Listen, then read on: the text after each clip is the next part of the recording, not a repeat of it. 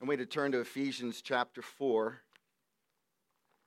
October 31st, the end of this month, adults and children alike will spend close to $9 billion. They'll do it on decorations, candy, costumes, and scary houses. Does anybody know what holiday that is, huh? It's Halloween.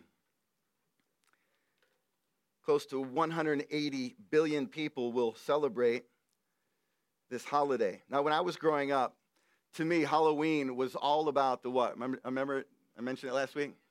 It's all about the candy. Well, there's another thing that was all about for me, and that is scaring people. Amen? And so I was into that. And so my family was into scaring people. I've been the mummy, I've been Frankenstein, I've been Dracula, but I wasn't hairy enough to be the werewolf. My brother was like full beard at nine years old. You ever met somebody like that? And I didn't start shaving until I was 20. I'm borrowing this theme from our for our October series called Monsters. So that's the, the theme of our series for October called Monsters. Now, let me do a little bit of a, a review for those who might not have heard the message from last week. I titled the message, When Regrets Become Your Frankenstein. Let's take a look. Uh, there he is. That's Jeff Brown when he wakes up in the morning. That's how he feels. When regrets become your Frankenstein, briefly resist places of regret with honesty. You got to go back to that place by the Spirit of the Lord and by His strength to revisit it with the truth of God.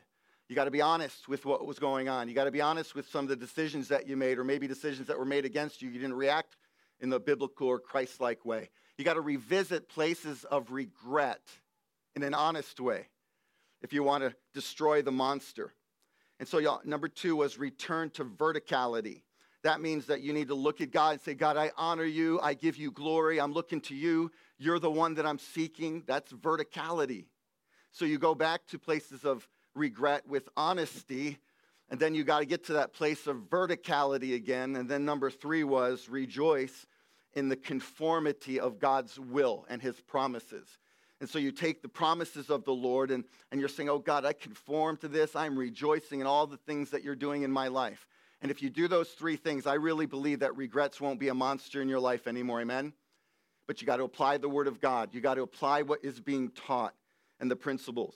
Well, let's look at a second monster today. And if somebody could grab me a water, if somebody could make a run for me, because I'm going to run out of steam in my voice, I can tell right now. Oh, I got one right here. Wow, that's fast. Whoever did that. That's like the flash. When bitterness, here it is, monster number two, when bitterness becomes your Dracula. When bitterness, everyone say bitterness. When bitterness becomes your Dracula, Bram Stoker, who was a, an Irish author, wrote the classic Gothic horror novel in 1897, and he based it on this guy right here. It's kind of creepy, huh? That's Vlad Dracula. He was an overseer or a ruler in Wallachia. And so um, that's Vlad Dracula. And so if you go to the next slide, that's a picture of his castle. I guess you can rent a room there on Halloween night. the Red Roof Inn's looking a little bit better to you, right? And so um, Vlad Dracula is uh, a true story, and this is where Bram got some of his, uh, his uh, back, background or backstory to his novel, Dracula. Uh, he was nicknamed Vlad Tepes and the reason for that was that his father, who was the governor of Transylvania, was betrayed and brutally murdered along with Vlad's brother. And so, in bitterness and revenge, Vlad Dracula uh, went after those two men and impaled them. And so he became Vlad the Impaler. And so Bram was taking some of that history and kind of woven it together with his novel on Dracula. So, what I want for us to do this morning is look at Ephesians chapter 4, verses 17 down to verse 32, bad blood. And that's what his name really means. Dracula is bad blood. And bad, the bad blood of bitterness will suck the life right out of you. Ephesians chapter 4, I want you to look at verse 31. Take your eyes there, then we'll back up and grab a couple of points from the text. What does the Bible say in verse 31? It says, Let all bitterness. Are your eyes there with me? Let all bitterness. Now, what's all mean? Yeah, all means all, right? We don't need to get too deep on the Greek on that one. All doesn't mean 80%. It doesn't mean 90%. It doesn't mean 99%. Listen, the Bible says that if you're a Christian, you need to let all bitterness, all of it, whatever bitterness that you've been holding on to for 20, 30 years, whatever this Dracula has been sucking the life out of you, you've got to let, what is it? All bitterness. A little bit lower into the verse, it says, to be put away from you. Let all bitterness. Let me give you four different angles to the word bitter in the New Testament. Pikros, P I K is the root. Pick means to cut or to prick. It means sharp, and it's used in James chapter 3, verse 11 about the tongue. And so this Greek word means the tongue can be bitter. It can be bitter. What's coming out of our mouth to other people is sharp and it's pointed and it's cutting people. That's bitter. That's pikros. Pikreno is another one for bitter, and that means to embitter or to irritate. In John or Colossians chapter 3 verse 19 it says don't be harsh with them. That's talking about husbands that mistreat their wives. Don't be harsh. That's pikreno, and that means bitter. You're going to make your wife bitter by mistreating her. Colossians chapter 3 verse 19. There's another one, a third reference to bitterness in the New Testament.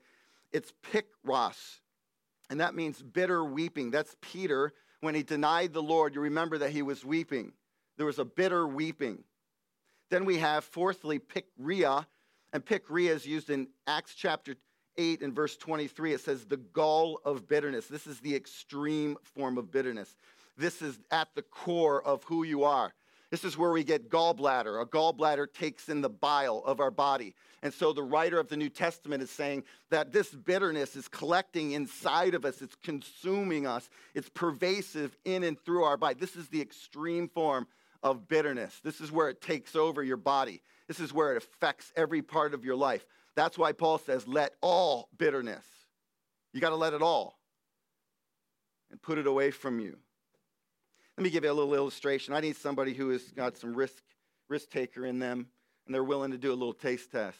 Oh, Don jumps right up. Come on up. Does anybody remember Nestle's Quik? Come on, come on, come on, come on. Did anybody eat this like plain? You took a spoon and you just, just two of us, Rachel and I, right? I see her in the back. I would go to the counter or the cabinet, whichever it was in. My mom used to hide this stuff because she knew that I would try to find it and eat it plain. And so, brother, would you take that? Yes. I want you to take a big spoonful of that and just tell us how you're feeling. Oh, it's good. It's 100% sugar rush. Did you ever used to do this at all? No. Never. No, I took the. You hold on to hold on to that, brother. Oh yeah. Oh more. And so now now we're going to taste another one. all right. He's like, I don't know about this. We need another water just for Don because he's going to be like, your wife has a water for you. All right, now take one of these, brother. Oh, I know what this is. Big spoonful. It's up to you. What's the difference on that one? what, what Don is experiencing right now, he went from sugar to bitter. He went from sweet to bitter. And so, but what's interesting, you're going to be all right? He's tr-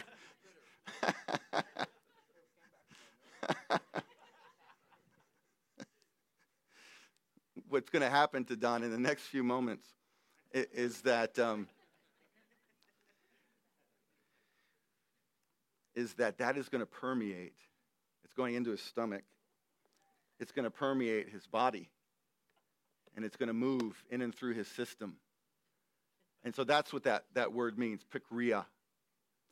Pikria is the extreme where it goes, it- it's in you, it's in you, and it's consuming you, and it's moving out into every part of your life. Every, your mouth, it's moving through your mind. Bitterness is in your attitude, it's in your actions. This is what it means.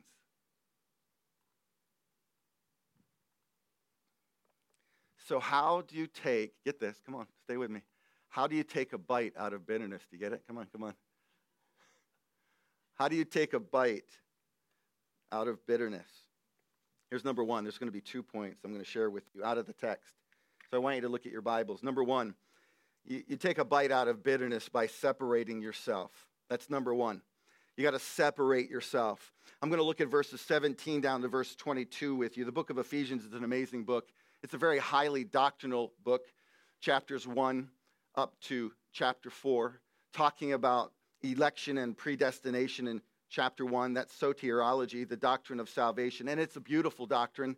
You study the first chapter of Ephesians, which we did in the first church plant that I did up in Connecticut. It took us about five or six months to get through the book of Ephesians. But that first chapter alone is phenomenal.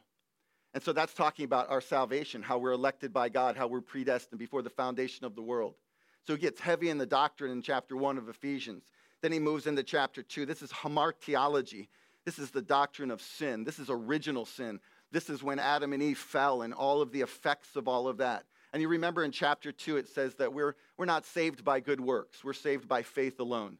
That's all of chapter 2. And then chapter 3 talks about the gospel and the mystery of the gospel and how the gospel is what saves us. Jesus Christ, crucified, right? He was dead and he was buried, but then he rose again. And this is for somebody in the house today that's not a Christian. It's Jesus Christ who you need. And you need to embrace him and, and, trust in him and bow your life to him and say, Jesus, I want to live for you. I want to follow you. That's the gospel. That's chapter 3.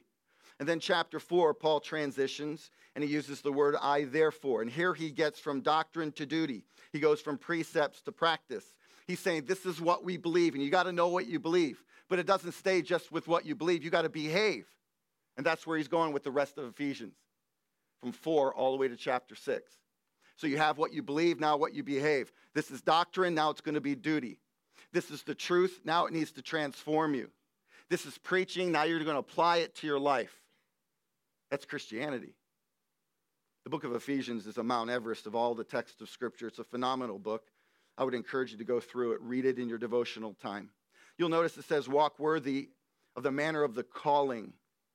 Walk worthy of the manner of the calling. Paul specifically saying that our life is now to be lived out in reality. If you look at verse 17, take your eyes to verse 17, he says, You must no longer, what's it say? Walk as the Gentiles do. Are you seeing that with your own eyes? It's important that you look at the Word of God.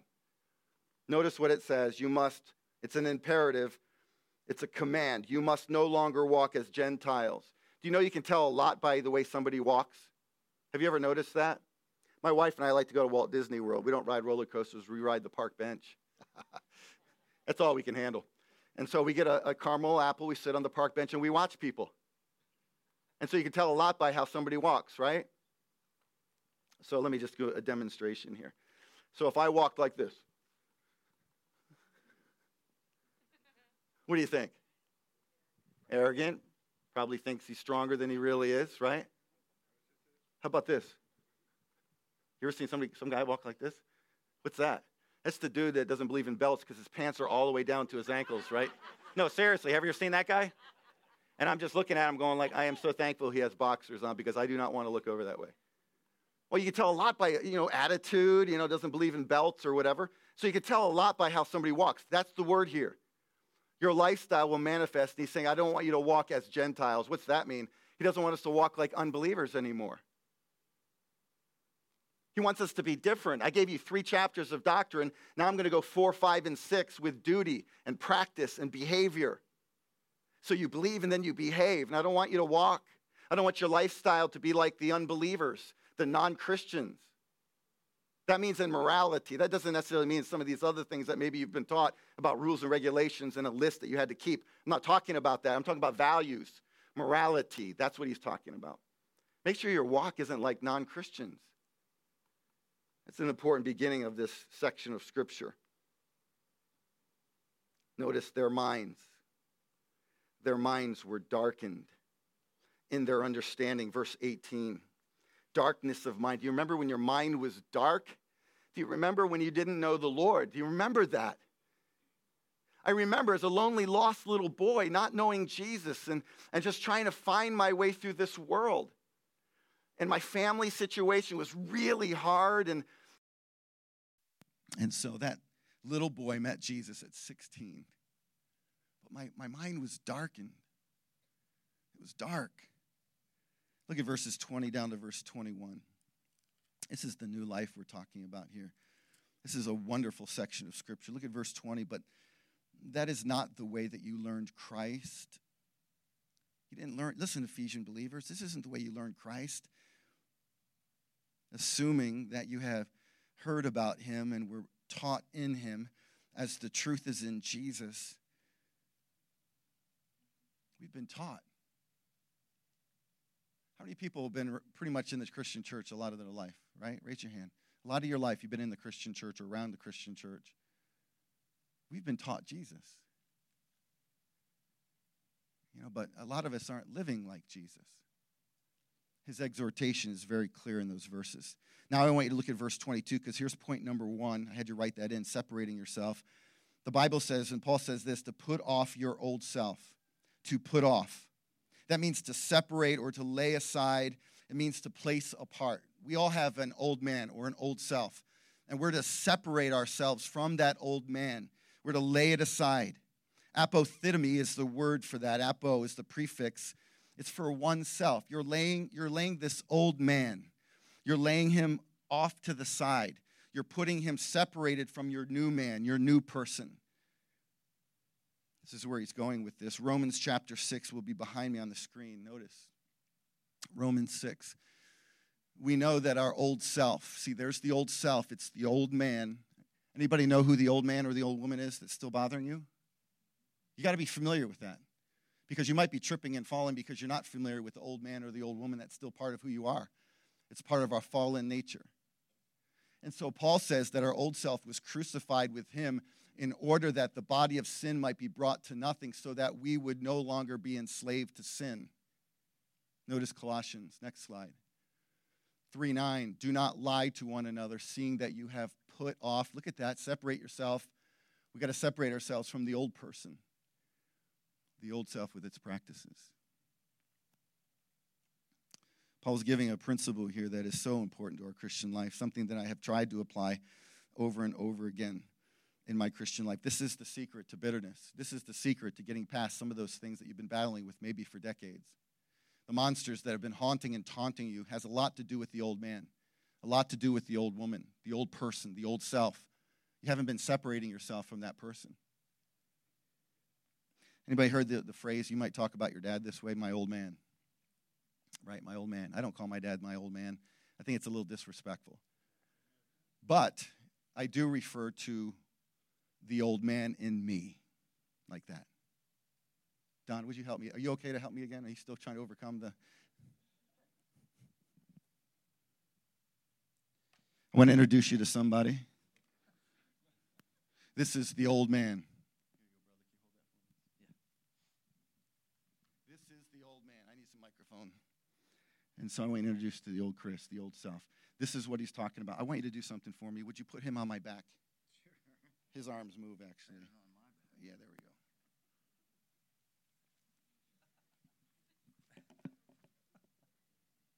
Thanks, brother. Okay, so what Paul's doing here, he's giving an illustration. And he's saying that the old person, that old Chris, that old man is with us until heaven. And so he's using an illustration from, from the days of uh, criminals would commit a crime and they would they would lay on the back of a criminal the corpse of a dead person. And so that dead person's flesh would be rotting and it would be going into the live person. Eventually, all of that disease, as they're carrying this corpse all over the place, would go into their body and it would kill them. And that's how they would be executed by having a dead person on their back. So Paul's taking this metaphor, he's taking it to an extreme. He wants us to know that there's this corpse. It's the old man, it's the old woman that's still with us, and we're carrying him. And what are we supposed to do? We're supposed to separate from this old man, this old person.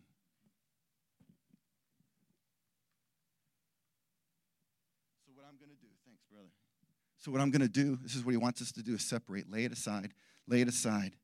And so I do that regularly. I say, you know what? I'm not that guy anymore.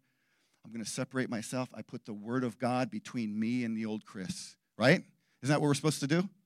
We're supposed to put ourselves, be, that's the old Chris. That's not me anymore. You need to say that. You need to put truth in your mind. You need to make confession. All right, I'm not that guy anymore. I'm not going to live like that guy anymore. I'm going to live different. See, we're not putting enough distance between us and the old man. We're still carrying the old man on us. We're saying, no, we got to say, God, get off of me. Get off of me. You're not part of my life anymore. Why would you want to carry a corpse with you? And you're wondering why your Christian life, the monster of Dracula, bitterness is getting a grip on you and sucking the life out of you because you're not separating yourself from the old person, Paul says. Does that make any sense? This is intentionality. You got to do this. You got to make choices to do this. The old Chris comes into my life, and again and again, pride, the lust, all of those things come into my life. And I say, wait a minute, no, no, I'm not that guy anymore.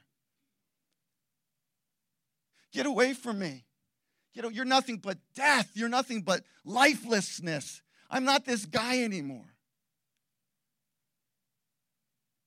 So you stay right over here. You stay there because I'm moving on. Because I'm moving on. Separate yourself. Paul's description is very vivid. You need to keep killing the old man. The old self, it needs to die. You need to put it away from you. You need to learn how to preach to yourself. You need to forsake this bitterness that has been biting you for so long. Paul says, put it off, separate yourself. Here's number two setting yourself. Here's how you take a bite out of bitterness you set yourself. Verse 24, notice.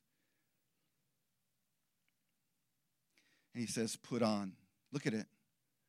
We got put off the old man, now we put on the new self, created after the likeness of God in true righteousness and holiness. Isn't that good? Now you're setting it. What are you setting? You're putting something on. It's getting colder. So maybe you went to the closet and you put on, you set on yourself a coat or a sweater or maybe a hat. You'll do that as the temperature even drops even further. You'll, you'll set on yourself a coat a heavy coat to make sure that you're warm. This is what Paul's talking about. There's a new man, there's a new woman. Jesus Christ has renewed you, He's made you a new creation in Him. And so you got to keep putting Him on. You got to keep setting yourself with the, the grace of God, with the power of God, with the Word of God. Paul goes on, look at verse 25. Since we're separating ourselves and then setting ourselves specifically to what? Well, there's a list here Verse 25, truthfulness. Do you see that? Notice it. Therefore, another transition word, having put away falsehood, let each of you speak the truth with his neighbor, for we are members of one another. Watch the list here. It's going to continue. Be angry and do not sin, and do not let the sun go down on your anger. Has anybody been angry before bed?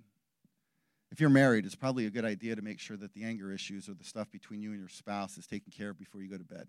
This verse is popular for that. And so, again, what we're doing is like, you know what, Chris, that's the old man.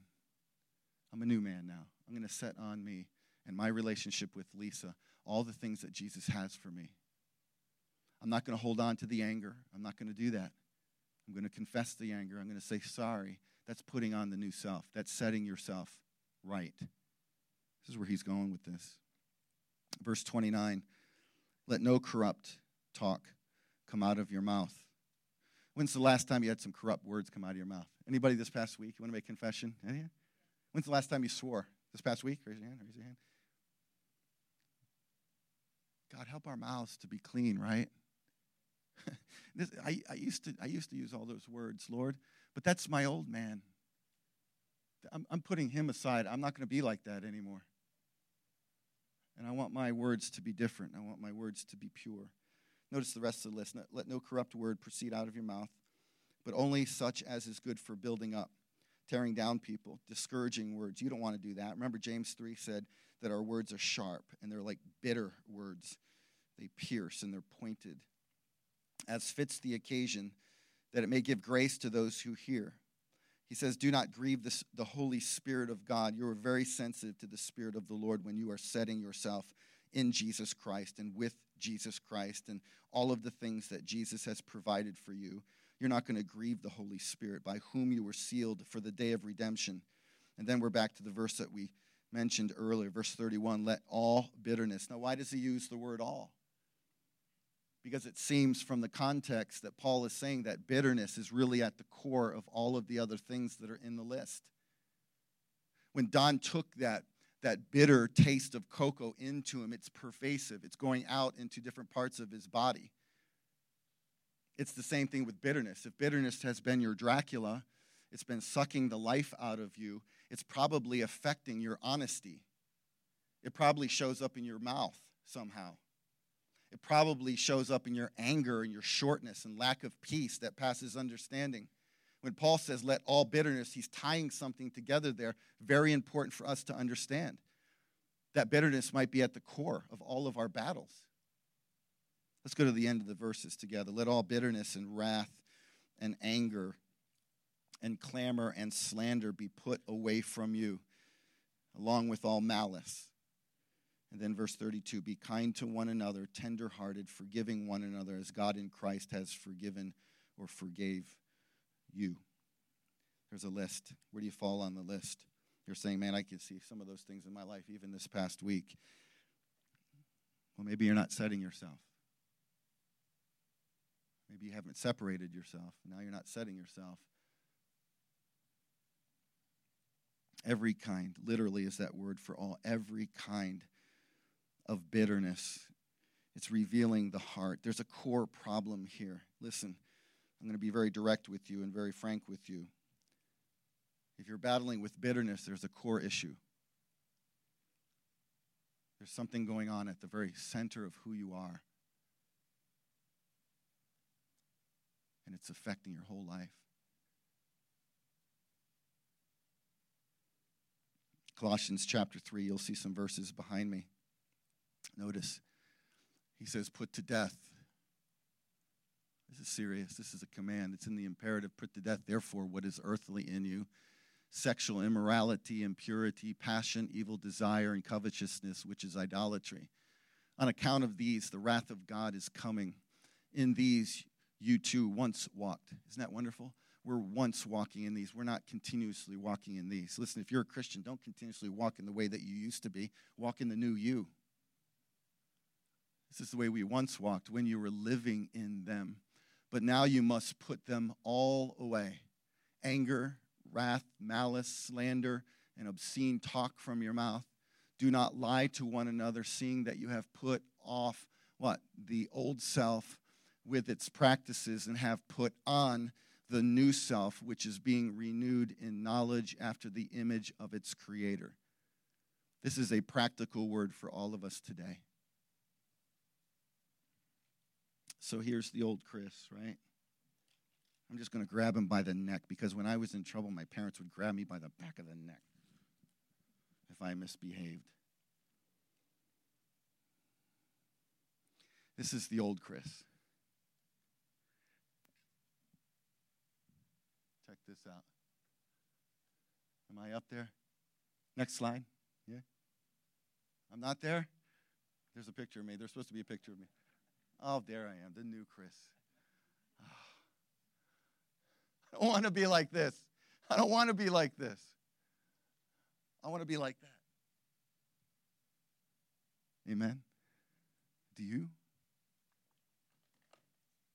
Let me conclude. Has bitterness become your Dracula? What do you do about it? You separate yourself, set apart from the old man, the old woman, you put the Bible, the truth of the Word of God, in between the new man and the old man. You put some distance there. And then you set on, like a garment, the grace of God, the holiness of God, Christ likeness. You're putting that on. You're setting yourself in that. But these two principles, listen, these two principles will not be possible without the blood of Jesus. It won't be possible without the power of the cross. How do you kill a vampire? Does anybody know? Remember watching the old Bela. Who was that guy, Bela? A wooden stake in the heart, right? That's how you kill a vampire. Well, let me just turn this around a little bit for sake of a visual. And so now we have a red one. Do you think what anybody know what this stands for? The blood of Jesus, right? Here's how you kill the old man. Here's how you separate yourself. Here's how you set yourself. You do it with the cross of Christ. He died, He shed His blood. When you apply that to your life, then you're going to get past bitterness. The monster of bitterness won't be your Dracula. right? Can you help me out again, brother? One more time. This is why nobody sits up front.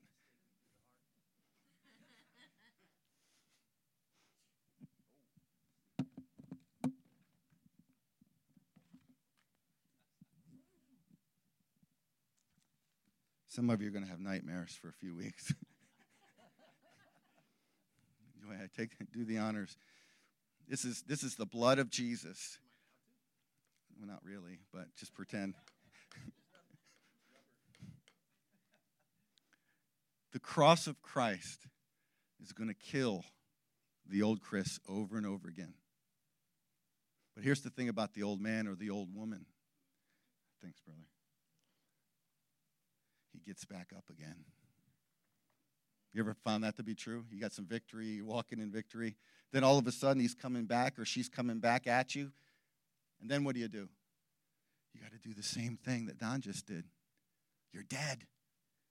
You're dead. The Bible says that, that I died at the cross of Christ, the old man, the old me. I died.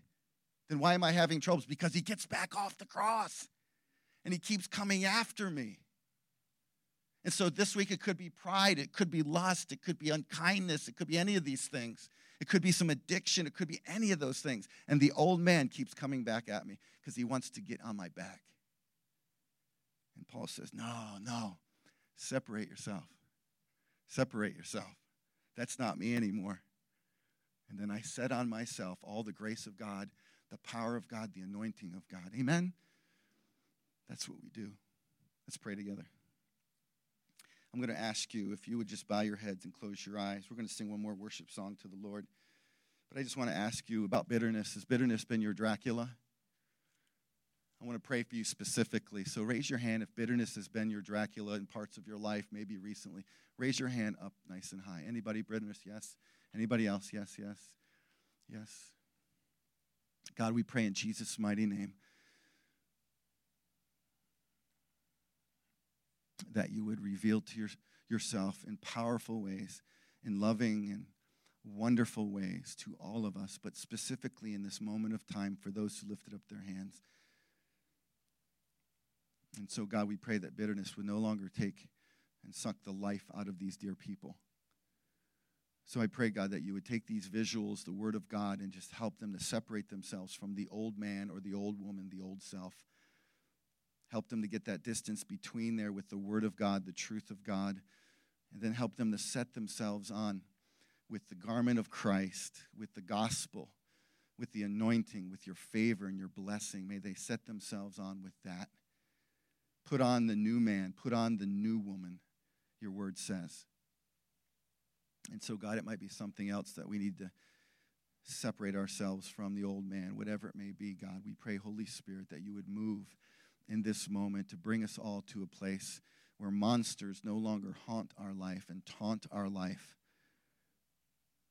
And so, God, we pray that you would be honored and glorified in Jesus' mighty name. Let's all stand.